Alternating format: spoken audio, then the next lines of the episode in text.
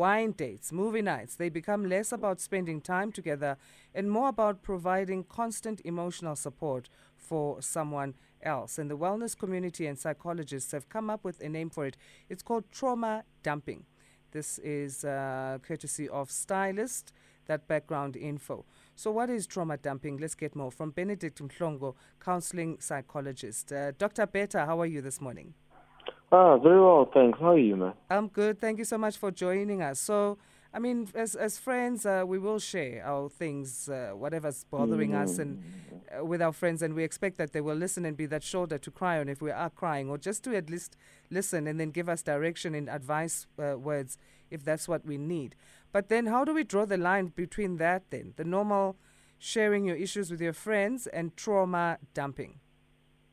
Eh, that's a very, very important question because I mean, when it comes to trauma dumping, guys, we tend to actually have pairs. With trauma, where there's bonding. With trauma, there's a particular response that we actually have, and then there's a proper enactment that we actually have. For instance, if I know that I always speak to or Asanda, so Asanda is going to be my trauma dumping type of pair or friend or peer. Mm. So I know that every time we communicate, I need to offload. So it actually becomes that unconscious type of actually enactment that actually happens that whenever we talk, it's that. And we have another friend, this other friend, maybe Kanya. Kanya is actually a friend where we go out and have fun. So it becomes like that where I know exactly that when it comes to you, I actually do that. So without actually unconsciously or subconsciously being aware. So it actually gets to a point that it's actually like that, but we not actually are aware. So the people who actually are doing or performing this trauma dumping is uh, people that are actually not aware that they're even doing that. They're just feeling like, okay, I trust you. Mm. I'm actually offloading to a friend. That's it to them. Is there a type of friend then that is the one that gets uh, trauma dumping placed on the, or they, that gets the trauma dumped on them the most? Is there a particular uh, personality type? Yes, definitely. Um, and then you get people who actually say, check on your strong friends. Mm. All of those people, especially people who have strong characters who are always there for people. People are always not expressing a level of emotion or anything, but those people are actually victims per se. We see them as strong, but they're actually the true in true essence, they're victims because they don't actually have a time or period in their life where actually let me return the favor. Let me then actually tell Asanda or let me have Asanda actually tell me exactly how she's feeling today because she's also engaging or experiencing life problems. But I don't think of that because I'm always dumping and dumping and dumping. So in terms of a character trait or character personality, those people are mostly, you know, introverted, not extroverted, but they're very introverted. They have qualities of being empathetic, they're very shy, they're very polite, they're very quiet. So meaning that I can then share things, whether they're very secretive or how unhealthy they are because you are quiet. So quiet in nature means that you're not going to share my issues. Yes. So when we say that the one who is dumping the trauma on the friend is not aware often at, at times, how do we make them aware? And, and, and what are the sensitive or, or the yeah, the, se- the sensitive way to put it to that friend because I mean they would be going through something that, that trauma that they need to share. Mm-hmm. So how do we make them aware in a way that will be sensitized and that will be understanding? No, that's a very another very important question because I mean we need to make our friends healthy. Mm. Friendships actually healthy. That's actually the part where you know pruning comes into place. So apart from creating boundaries, boundaries can actually start from anything. Like for instance, if a friend calls you up you then actually tell the friend in terms of actually specifically the amount of time you have or what is it that you're engaged with. So then you then attend to the friend that is actually maybe doing, you know, the dumping at that time. But also give yourself time to reflect on that as well as to just call this person up and share your emotions as well. So that way the friend is actually very aware, oh, actually, Asanda is not actually still. Mm. She's not made out of steel as well. So I'm now actually aware that you also go through problems. And this also becomes very, it's also a way of actually seeing friends are also in, in their purest form of actually if they're true.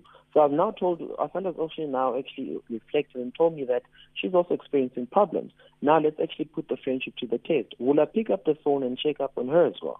Will I be able to give proper advice or I'm still actually under this shadow of not being aware? So it's important that in terms of building those boundaries, as well as that you also need to then offload mm. and show the friend that listen, are not made out of steel as well. So that is also important. So it's also part of being assertive as well.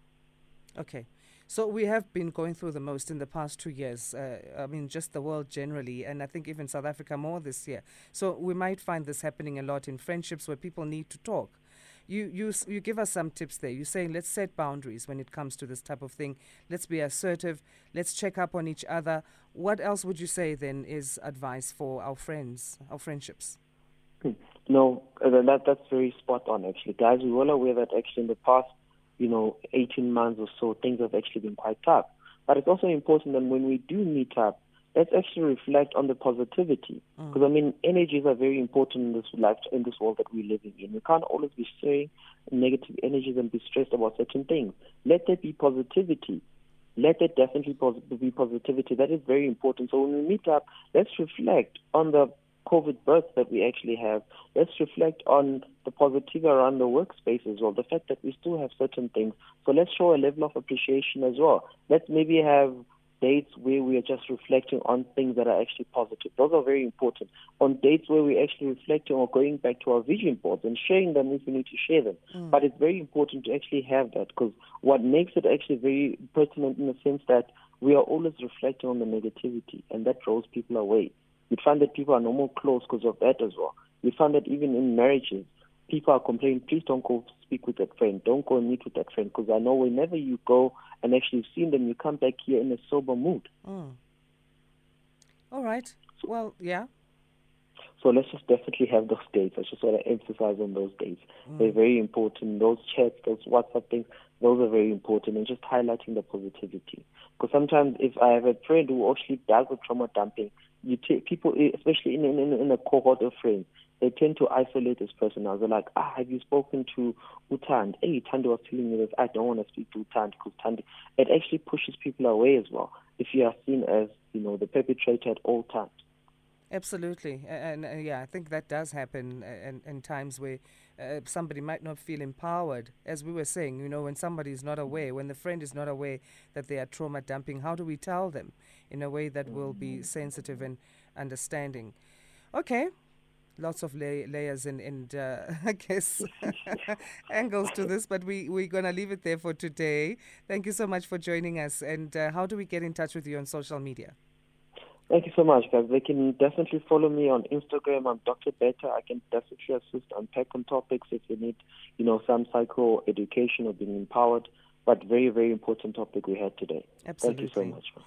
Uh, thank you, and it's our pleasure. Benedict Mhlongo, otherwise known as Dr. Beta counseling psychologist, talking about pruning friendships and trauma dumping. We'll talk pl- planting the seeds in just a bit here on SAFM, talking agriculture. It is Tuesday, that's what we do. And uh, let's listen to more of your views then